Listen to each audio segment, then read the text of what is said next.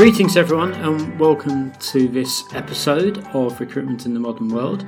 Now, at FJ Wilson Talent Services, we're obviously interested in recruitment practices, and we have indeed published episodes about how we've tried to revise and refine our own practices for recruiting staff to our own company. But we're always fascinated to find out what other employers are doing and how they think through their recruitment practices. And in particular, we love the whole idea of reflective learning where employers actually revisit their recruitment practices and think of ways of uh, developing them and improving them further.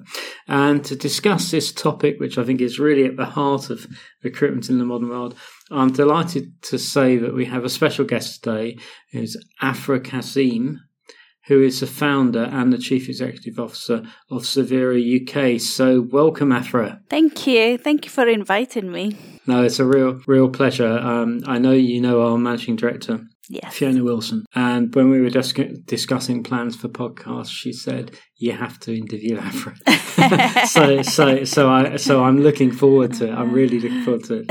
Um, before we get into the detail of the recruitment practices that you use. Uh, some of our listeners will know your organisation, Savera UK, some won't. And I think it just helped to give a bit of context so that people can appreciate um, your, your, your thinking on recruitment. Be useful just to give a bit of context about the organisation, what it does, what, what kind of organisation it is. Of course.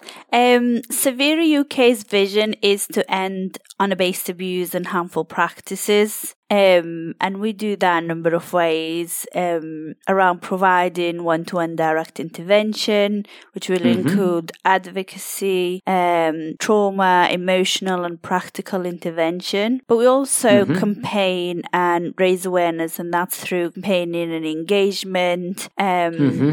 within school and universities and colleges uh, to young people, but also in terms of equipping professionals with the right tool and skills to help them recognize and sign, mm. recognizing the, mm. the signs of honour-based abuse and harmful practices, but yes. also trying to break that stigma between stereotyping and using honour-based abuse as part of cultural and traditional mm. practices. But what yeah. we're saying is those practices as part of a um, human right uh, violation and nothing to do right. with cultures. So we need to really campaign and raise the awareness and, and ensure that culture is beautiful and we should celebrate it. Yeah. And sh- we should kind of separate those two areas where, yes. where culture used to justify harmful practices. Um, so, so we engage with mm-hmm. communities, mm. we engage with professional, we engage with young people, but then we also support those who are at risk and come to us um, to mm. work with them directly and provide that one to one intervention. Thank you. So, I mean, it's important work, but it's also a massive task and I think a complex task, which makes me think that um, managing to recruit the staff who can deal with that uh, and make inroads to it is is going to be quite a challenging thing to do. Now, we're going to discuss ways in which you've um, improved your recruitment practice, but could I ask you first of all just to tell us what was the situation originally? What was the starting point? Um, you know, how did how did you used to do things? So I think when we started, it's very traditional. As you know, you advertise, people complete an application forms, and then they send yeah. and stuff.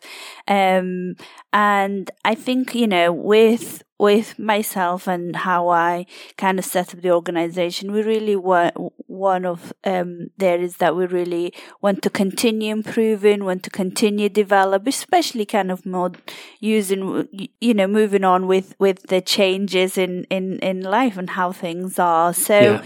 uh, but also yeah. wanted to really uh, ensure um, the expectation of the organization, what we required from those who come yeah. and be part of the organization organization. And, and as a result, I think at the beginning with um, some people, when they come and get involved with the organization, they see the expectation may be different to what we expected. Um, so we want to really improve mm. that areas and mm. bring the people who really understand how charitable are working particularly charitable organization with a very small team but with a very huge big Right. vision uh, and and sometimes one pa- one staff member can hold a number of of areas just because we are a very small team and we have to work really well Yes. together to achieve our, Yes. our vision so that's that's probably the reason we wanted to to ensure that people who comes really understand um, what Yes. Savera UK is. Yes, thank you. So, uh, just to clear, just to be clear on the steps, you uh, originally you were advertising what in a newspaper or online or or, or, or Through through uh, through our um, normal link, uh, link uh, connection, so it's like through Yeah. website, through yes, the like the likes of Indeed, likes of our um, kind of Yeah, links and connection that we do. So it wasn't, Yeah. yeah, it wasn't. Uh, it's only where where it's free because we're not able to kind Yes. of afford to go to a, a, a places where you, you you require payment as well. yes, yes. Well. I think I think the Guardian need lots of money, but it doesn't mean we have to give them lots of money. So, um, so so then what? Then what? Prospective candidates had to do what? A, a letter and and a CV and an application form, or, or you mentioned application forms earlier. No, What- just an application. In, in yeah, the first time it was just an application uh, Yeah. that they do, Yes. and that's how we recruited. Yeah, they didn't do Yeah, anything. I see. Yeah, I see. And then, so what was the catalyst for change? I mean, what was the thing that made you think, actually, we need to do something different? I think, as as mentioned, because we always wanted to improve our our, our area of hmm. recruitment, wanted to develop ways of of but we also felt that um, because of some of the challenges that we faced when previously recruited, we're thinking, okay, shall we move to how now people use more of their CV? So we ju- and then Yeah. also as as as you mentioned earlier, my conversation with Fio- Fiona about recruitment, how it is, and then we kind of thought, okay, I'll I'll give this a go. Um, so then, just in our last recruitment, we decided to move away from the application Yes. and require a CV with a detailed covering letter Yes. to explain why they're interested in the in the post and, and what what how would they benefit the organization, but also Yeah. how they'll benefit themselves. So that gives us a really clear indication reading those covering letter and seeing their CV of what their experience and what how how how they come rather than than just answering a question. Yes. Yes. It's interesting. It's, uh, it seems to me there's a strong sort of emphasis on two way communication that you want to find out about a candidate. So you also want to make sure they know who you are and what they're applying for. Yeah. And um, I think uh, your experience resonates to some extent with our own experience. We we found that requiring an application form straight away was restricting the number of applicants, Yeah. and so we actually dropped that and said. Send us a CV, Yeah. and then we said we'll send you an application form in return. And the really strange thing is, you get the CV, you send the application form, and then they fill it in, but they wouldn't do it um, the beginning. to start with. It's a it's a curious curious thing. Okay, so thank you very much. So that explains the kind of catalyst. So what it- what exactly you've you've already to some extent answered this question, but so so what what precise changes did you introduce? What what were the biggest changes? How would you summarize those? So definitely, what we did is we moved away from applications and then Mm, and then mm. uh, introduced the the CV and the covering letter. I think that's that kind of our biggest biggest changes at the moment. Whereas before Yes. we we didn't anybody used to send us a CV. We're like no no no we don't want a CV. We want an application. Whereas now Yes. it's very different. Yes, yes. There are definitely some people out there where you're going to get the CV whether you ask for it or not. I think so. So, um, do you make any stipulations or suggestions about what should be in the cover letter, and do you make any stipulations about you know how long the CV should be or what should be in it, or do you just leave that to the candidates? At the moment, we haven't really thought of that as much, but it's it's something that it kind of made me a bit curious because after listening to a session yourself and Fiona did a um, a, a, a a month ago or so, and I think it's really it's really good to kind of see what's what we need to have in a in a, in a CV. Mm. But in the covering letter, what we uh, express and ask is them to outline how they be doing the job, looking at the job description, and what their interest in in in coming mm. to the organisation. I think that's that's our kind of um, mm. interested yeah. in it. Yeah. Now I should say to listeners, I hadn't paid Afrah to mention our webinar on CVs. There's no product placement on recruitment in the modern world. No. But since you have kindly mentioned it, I will say to listeners we regularly offer a webinar on how to how to write and develop your CV. So thank you. You've explained clearly the reason for making changes and what those changes were. So what effects have you noticed? What what what's what's changed or improved as a result of these? I think it, it, it, it actually helped us when we were shortlisting mm-hmm. because it was quite easily and clear from the CV what their experience or what their qualification is, what training they have to do, uh, but also in the cover letters kind of give us a very clear indication of their um the exper- the working experience that they have kind of done, their interest, um, and give us that kind of um their understanding of the organization and what what what they're going to bring into the organization that was quite clear whereas i think mm, it was in the good. application was more just asking that question or answering that question so yes. So i think that's that's kind of uh, and give us the the clear in term of that. Um, so yeah. Yes, I suppose the fact you leave it fairly unstructured in terms of what you want from them yeah. means that you can tell a lot from them by what they choose to choose to tell you, and I I guess you just get more of a sense of the the voice and the yeah, personality. I think so, and also what um in our last recruitment that is just we we're uh, done is we also included the um, the organization's mission and, and vision mm. and values as well. Uh, whereas before we didn't, so we we thought it's really important that they understand what the the cultural values for the organization and and how we operate. Yeah. yeah. Yeah, and that has the great advantage, that even if they don't get the job, or even if they don't even apply for the job. Yeah they still you've managed to tell someone and they might tell other people as well so yeah.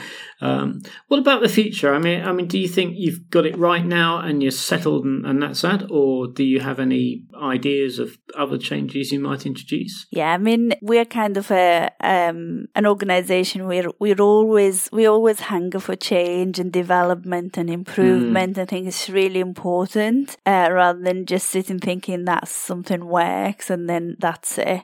So no we all, we kind of always thinking what can it can it mm. be improved better or can so, so no so it's mm. definitely when when we hear things or talk with people and they tried something it's like oh it might be a good idea so one area that i'm really kind of um looking to, to see if we can improve is in terms of um, um, method of interviews, how we can improve our uh-huh. interviews. So yeah, so I think those areas that we're kind of trying to to see if there is any other way of improving at the moment is just kind of people attending an in, uh, an hour interview. Some will kind of do a presentation or will use case study, mm. but um, if there is ways, I'm always open to to learning and, yeah. and suggestions and ideas to to try. Yeah. Yeah, it's interesting. Uh, part of our own recruitment process, we rethought the way we did interviews, and it's had a dramatic effect yeah. on the quality of experience and, and really helping us to actually come up with a person who seems to be a good fit. Yeah. You know? um, yeah. So, uh, well, good good luck with the the future plans. Now, at the beginning, I asked you just to tell us a bit about Savera, just to give us a context, so people could understand and place the answers. But let let me open it up a bit more now and say, what would you like to tell listeners about Savera UK? Uh, the floor is yours. No, thank you. Um, Savera is a really very small organization that we're trying mm. to make a difference in terms of a, a, subject that very limited conversation about it. People are very scared to talk about these issues and it considered yes. very silent subject. But I think it's really important that people really challenge yes. those harmful practices and be able. So if they want to know more about, they can visit our uh, website, which is www.saverauk.co.uk. Uh, and if anybody who's or they can follow us in Twitter and Instagram or LinkedIn. Uh, we are at Savera UK. And mm-hmm. if anyone out there who may be at risk or need any help or even yeah. just advice or um, are not sure what these are issues, they're welcome to kind of um, you know to contact us. And our helpline is 0800 107 0726. Thank you. And we'll obviously put the website link and the helpline into the show notes. And I should say, as we're speaking, I have your website open on the screen on the About Us page. And I'd say to listeners, the website is pleasantly uncluttered.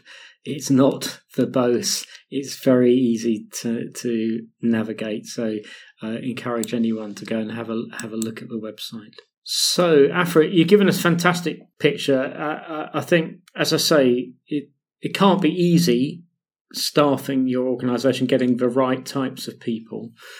And it, it's just fantastic to hear about the kind of things you've you've tweaked, the things you've played around with, and the kind of effect. And it's still delighted to hear it's actually had the effect we wanted. So, thank you ever so much. I know you're a busy person. As you said, you've got a small staff and it's a massive task. So, I really appreciate you giving up the time to come and be interviewed today. Thank you. Oh, no, thank you so much. And thanks for having me. It's been a real pleasure. Thank you. Thank you. Bye.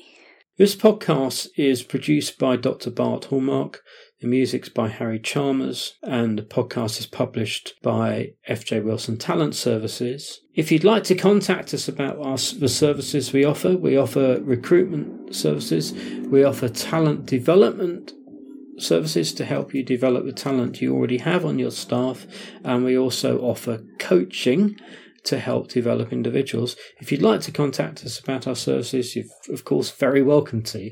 And the best way to do that is via our website, which has a very easy uh, URL. It's simply all lowercase fjwilson.com.